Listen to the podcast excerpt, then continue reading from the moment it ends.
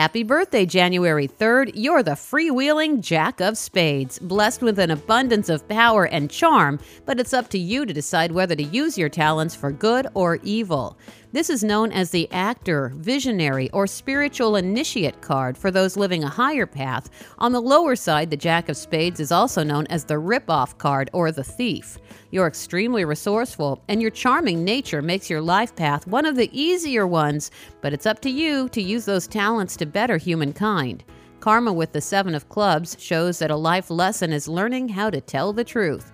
There's also some love karma to deal with this time around. You have strong sexual drive, and your charm could help you to attract any partner you wish, but that charm could also get you into trouble if you don't blend it with integrity. Famous Jack of Spades include writer J.R.R. Tolkien, Lisa Marie Presley, and Mel Gibson.